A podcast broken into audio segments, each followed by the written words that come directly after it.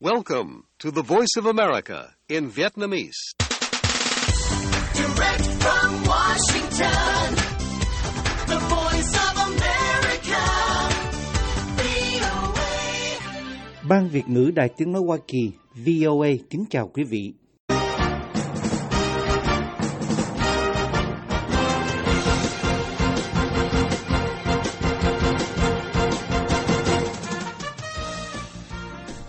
Trong chương trình thời sự quốc tế của đài VOA sáng thứ Bảy ngày 14 tháng 10 năm 2023 giờ Việt Nam, mời quý vị theo dõi các tin tức thời sự đáng chú ý bao gồm Israel kêu gọi dân thường rời khỏi thành phố Gaza trong khi quân đội dồn xe tăng về.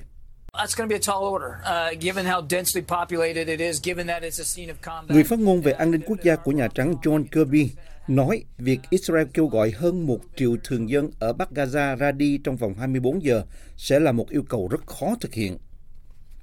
Bộ trưởng Quốc phòng Mỹ nói Lầu Năm Góc sẵn sàng viện trợ quân sự thêm cho Israel. Gerald R. Ford Carrier Strike Group is now in the region, led by the largest aircraft carrier in the world. Bộ trưởng Austin nói nhóm tàu tấn công USS Gerald Ford hiện đang có mặt trong khu vực do tàu sân bay lớn nhất thế giới dẫn đầu. Chúng tôi đã tăng cường các phi đội máy bay chiến đấu của Mỹ ở Trung Đông và hoàn toàn sẵn sàng triển khai thêm vũ khí khí tài nếu cần thiết. Tổng thống Nga Vladimir Putin lưu ý rằng Israel tấn công Gaza là không thể chấp nhận được.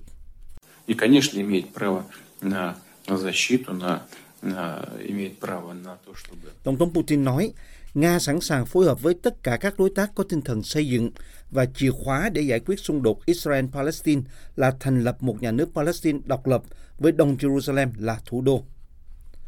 Và Hàn Quốc phản đối Trung Quốc vì nghi có việc cưỡng bức hồi hương người Triều Tiên. Mời quý vị theo dõi thông tin chi tiết.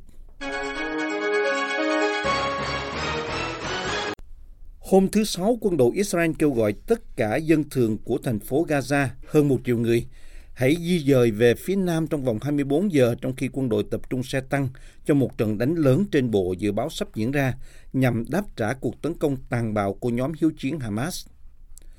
Liên Hiệp Quốc cho rằng việc sơ tán tất cả mọi người là điều không thể giữa lúc nguồn điện bị cắt và thực phẩm, nước uống ở vùng đất của người Palestine sắp cạn kiệt sau một tuần Israel không kích trả đũa và phong tỏa toàn diện.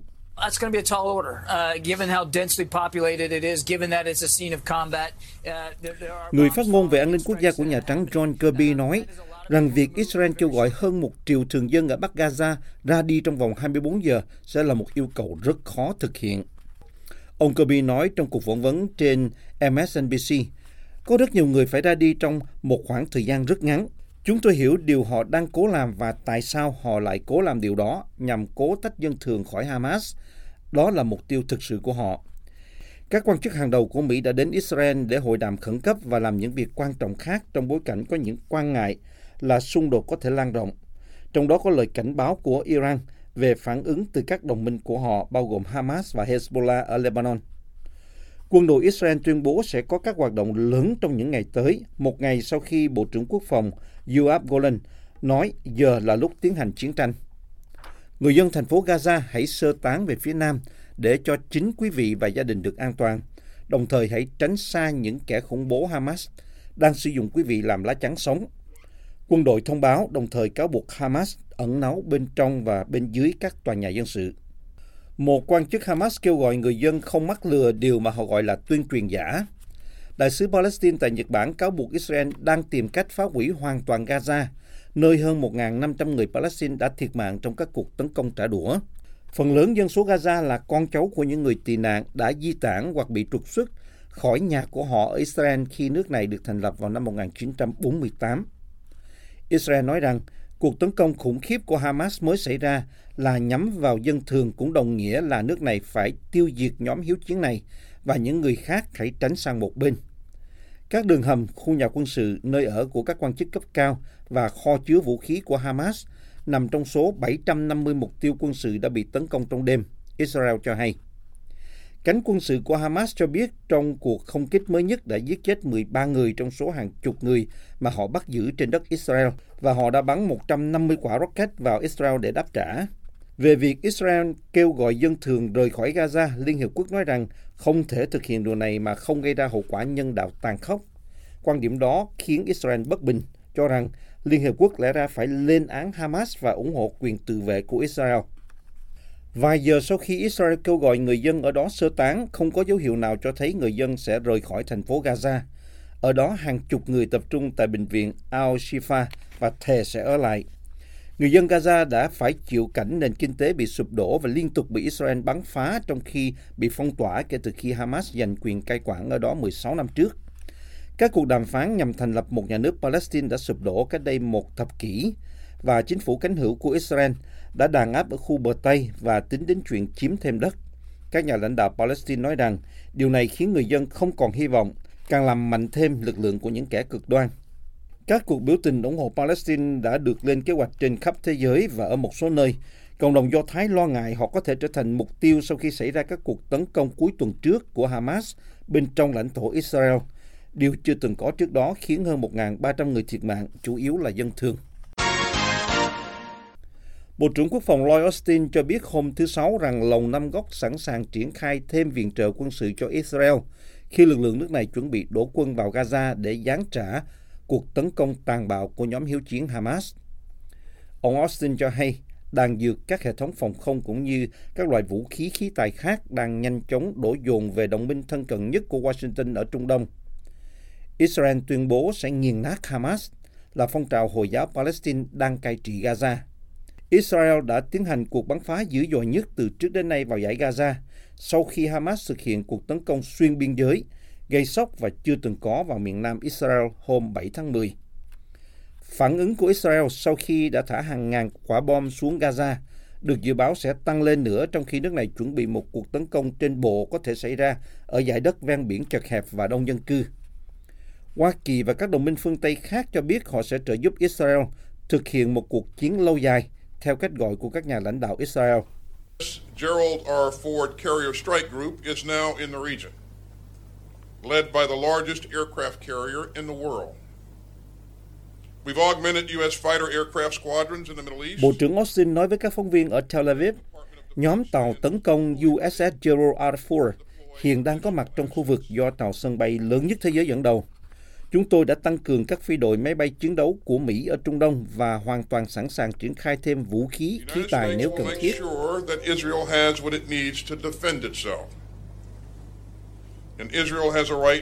Ông Austin cũng tìm cách trấn an Ukraine khi ông nói thêm rằng Washington sẽ trợ giúp Israel trong cuộc chiến chống Hamas và đồng thời cũng tiếp tục giúp đỡ Ukraine trong cuộc kháng chiến chống Nga xâm lược. Các quan chức Ukraine lo ngại rằng viện trợ quân sự của Mỹ dành cho Israel sẽ ảnh hưởng đến việc cung cấp vũ khí, khí tài cho Kiev cũng như kho dự trữ vũ khí và đạn dược của họ. Ông Austin nói, Hoa Kỳ vẫn là quốc gia hùng mạnh nhất thế giới và chúng tôi vẫn hoàn toàn có khả năng triển khai sức mạnh và duy trì các cam kết của mình, cũng như cung cấp nguồn lực trực tiếp cho nhiều chiến trường. Vì vậy, chúng tôi sẽ sát cánh cùng Israel, tương tự như chúng tôi sát cánh với Ukraine. The voice of America, VOA. Tổng thống Nga Vladimir Putin hôm thứ Sáu kêu gọi chấm dứt đổ máu ở Trung Đông và lưu ý với Israel rằng một cuộc tấn công trên bộ ở Gaza sẽ dẫn đến con số thương vong dân sự hoàn toàn không thể chấp nhận được. Ông Putin nói rằng Israel đã phải hứng chịu một cuộc tấn công tàn bạo chưa từng có và có quyền tự vệ, nhưng việc đổ máu cần phải chấm dứt, đồng thời lưu ý rằng một cuộc tấn công trên bộ sẽ dẫn đến hậu quả nghiêm trọng cho tất cả các bên. Và quan trọng nhất, thương vong dân sự sẽ là điều hoàn toàn không thể chấp nhận được. Điều chính yếu lúc này là ngăn chặn đổ máu, ông Putin nói tại hội nghị thượng đỉnh ở Kyrgyzstan với các nước Cộng hòa khác thuộc Liên Xô cũ. И, конечно, имеет право на защиту, на, на, имеет право на то, чтобы э, Tổng thống Nga Putin nói, Nga sẵn sàng phối hợp với tất cả các đối tác có tinh thần xây dựng và chìa khóa để giải quyết cuộc xung đột Israel-Palestine là thành lập một nhà nước Palestine độc lập với Đông Jerusalem là thủ đô. Nga, quốc gia có quan hệ với Israel, Palestine và các nhóm như Hamas, Hezbollah, Iran và các cường quốc Ả Rập đã nhiều lần đổ lỗi cho Mỹ vì đã phớt lờ số phận của người Palestine và từ đó gieo rắc hỗn loạn ở Trung Đông. Nga đã xây dựng mối quan hệ chặt chẽ hơn nhiều với Israel sau khi Liên Xô sụp đổ vào năm 1991, còn Israel thận trọng về việc công khai chỉ trích Moscow về cuộc xâm lược Ukraine năm 2022. Cuộc chiến khiến hàng trăm ngàn người thiệt mạng hoặc bị thương. Các lực lượng Nga ồ ạt tấn công thị trấn Adivka ở miền đông Ukraine cả trên bộ lẫn bằng đường không hôm thứ Sáu, ngày giao tranh dữ dội thứ tư trong cuộc tấn công lớn nhất của phía Nga sau nhiều tháng.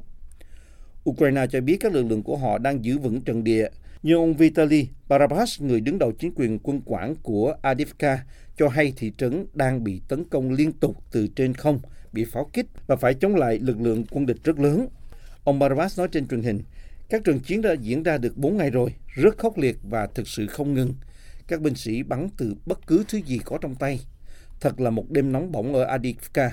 Đã có một số cuộc không kích vào chính thành phố, các cuộc tấn công không ngừng cả ngày lẫn đêm. Cuộc tấn công vào Adivka là một trong số các cuộc tấn công lớn mà Nga tiến hành kể từ khi lực lượng Ukraine bắt đầu phản công vào đầu tháng 6, nhằm cố đánh đuổi quân Nga đang chiếm giữ các vùng lãnh thổ rộng lớn ở miền Đông và Nam. Trong vài tháng qua, Nga tập trung ngăn chặn các lực lượng Ukraine, họ phải tiến chậm chạp qua các bãi min và chiến hào kiên cố của Nga, đồng thời Nga không kích vào cơ sở hạ tầng cảng và ngũ cốc. Hàn Quốc cho biết hôm thứ Sáu rằng họ phản đối Trung Quốc vì có nghi ngờ là Trung Quốc đã cưỡng bức hồi hương một số lượng lớn những người Triều Tiên. Các nhóm nhân quyền cho rằng những người đó sẽ phải đối mặt với việc bị chính quyền Triều Tiên bỏ tù và trừng trị. Ông Kubion Sam, phát ngôn viên của Bộ Thống nhất Hàn Quốc nói trong một cuộc họp báo rằng bất kỳ hành động nào cưỡng bức người Triều Tiên phải hồi hương đều đi ngược với các chuẩn mực quốc tế và Hàn Quốc coi đó là điều đáng tiếc. Ông Kyu nói thêm, Dường như có sự thật là một số lượng lớn người Triều Tiên ở ba tỉnh miền Đông Bắc Trung Quốc đã bị hồi hương về Triều Tiên. Hàn Quốc không thể xác định được con số những người bị hồi hương và liệu có những người đào tẩu trong số đó hay không. Ông Kiều nói, chính phủ Hàn Quốc lấy làm tiếc về tình hình này và nêu vấn đề với phía Trung Quốc một cách nghiêm túc, nhấn mạnh quan điểm của chúng tôi. Cựu nhà ngoại giao Triều Tiên Ta Yong-ho, nay là nghị sĩ trong Quốc hội Hàn Quốc ra tuyên bố kêu gọi Bộ Ngoại giao Triều Đại sứ Trung Quốc tại Hàn Quốc đến như một hình thức phản đối. Người phát ngôn Bộ Ngoại giao Trung Quốc hôm 12 tháng 10 phát biểu rằng không có cái gọi là người đào tẩu ở Trung Quốc khi được hỏi về tin tức nói rằng Bắc Kinh đã trục xuất khoảng 600 người đào tẩu Triều Tiên trong tuần này, bất chấp lời kêu gọi của Hàn Quốc. Hôm 13 tháng 10, dẫn người phát ngôn này nói rằng Trung Quốc sẽ tiếp tục xử lý đúng mức vấn đề theo các nguyên tắc nhân đạo cũng như luật pháp trong nước và quốc tế. Trung Quốc chưa bao giờ công nhận những người Triều Tiên chạy trốn là người đào tẩu mà thay vào đó gọi là di dân kinh tế. Chính phủ Hàn Quốc và các tổ chức nhân quyền quốc tế lâu nay vẫn nói rằng những người đào tẩu bị trục xuất về Triều Tiên phải đối mặt với hình phạt khắc nghiệt bao gồm bị giam giữ trong các trại lao động cải tạo. Ở đó, họ bị đối xử tồi tệ và phải chịu các điều kiện nguy hiểm. Đảng Cộng hòa đang vất vả khởi động lại nỗ lực bầu chọn một nhà lãnh đạo mới cho Hạ viện Hoa Kỳ vào thứ Sáu sau khi những tranh cãi nội bộ trong đảng khiến ứng cử viên Steve Scalise rút khỏi cuộc đua đến chức chủ tịch. Vào lúc Hạ viện bước sang ngày thứ 10 không có người lãnh đạo, đảng Cộng hòa vẫn đang cố gắng quyết định cách tiến hành cuộc bỏ phiếu nội bộ lần thứ nhì để chọn ra ứng cử viên mới. Nhiều người dự báo người chọn đó sẽ là Chủ tịch Ủy ban Tư pháp Hạ viện Jim Jordan, người đã bị ông Scalise đánh bại trong cuộc bỏ phiếu kín hôm 11 tháng 10. Ông Scalise, lãnh đạo khối đa số trong Hạ viện, đã được đảng của ông đề cử làm người thay thế vì Chủ tịch Hạ viện bị phế truất là Kevin McCarthy, nhưng lại không đủ 217 phiếu cần thiết để được bầu trong một phiên bỏ phiếu chính thức của cả hai đảng tại Hạ viện. Vì khoảng 20 đảng viên của Cộng hòa, hầu hết là những người ủng hộ ông Jordan, nói rằng sẽ không bỏ phiếu cho ông Scalise. Việc ông rời khỏi cuộc đua đã khiến các nhà lập pháp đảng Cộng hòa tức giận và làm dấy lên hoài nghi về việc liệu ông Jordan có thể giành được số phiếu cần thiết hay không. Do không có chủ tịch, Hạ viện Mỹ vẫn trong tình trạng tê liệt bất chấp những lời kêu gọi ngày càng khẩn thiết là phải có hành động để giúp Israel trong cuộc chiến chống Hamas và để tránh nguy cơ chính phủ liên bang bị đóng cửa sau khi ngân sách hiện thời hết hàng vào ngày 17 tháng 11. Chương trình thời sự quốc tế của đài VOA xin được kết thúc ở đây. Hẹn gặp lại quý thính giả trong bản tin thời sự quốc tế ngày mai. This program has come to you from the Voice of America, Washington.